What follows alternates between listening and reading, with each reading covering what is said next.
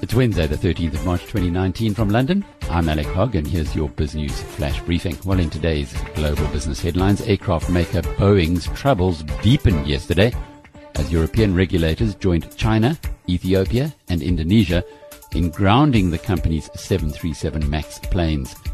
The decision comes in the wake of Sunday's crash of a new Ethiopian Airlines 737 MAX in circumstances that were similar to the crash in Indonesia five months ago two Turkish Airlines 737 MAX aircraft were turned around in mid-flight after the British authorities barred the planes from their airspace.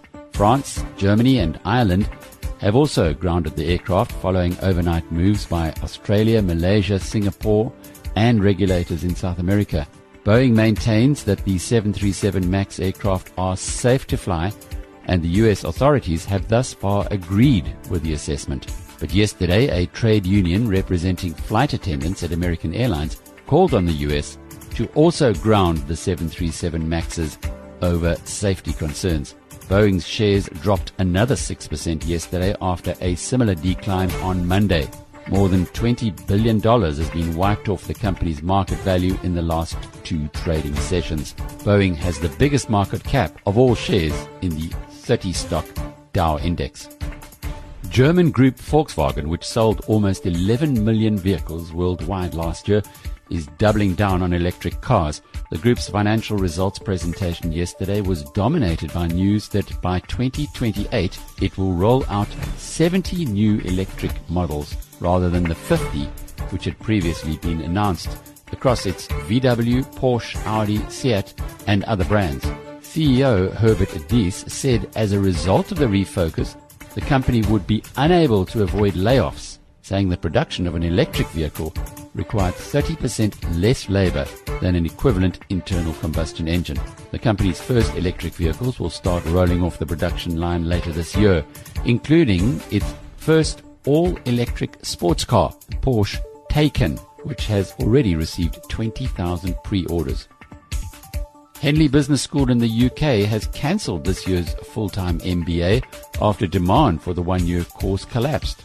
Henley is the first big UK business school to drop the full-time course following a trend now well advanced in the US where the MBA was created. The Financial Times of London reports that highly ranked schools in America, like Iowa's Tippie College of Business, have axed their MBA program entirely to concentrate on specialist degrees and shorter executive education courses.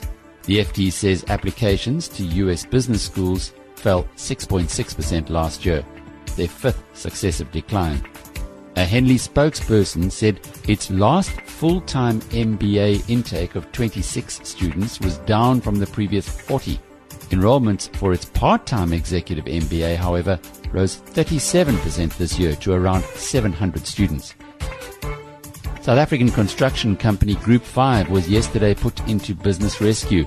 In a statement on the Stock Exchange News Service, Group 5 said it had been experiencing cash flow difficulties for some time due to significant operating losses. These problems were exacerbated when over $100 million in guarantees relating to its Kpone gas and oil fired power project were called in late last year.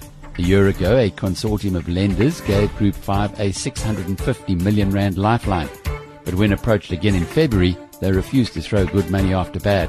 The company says it is likely that the listed Group 5 shares are now worthless. The shares, which were priced at 45 Rand each five years ago, traded at 89 cents ahead of their being suspended on the JSE yesterday. This has been your BizNews Flash Briefing. Until the next time, cheerio.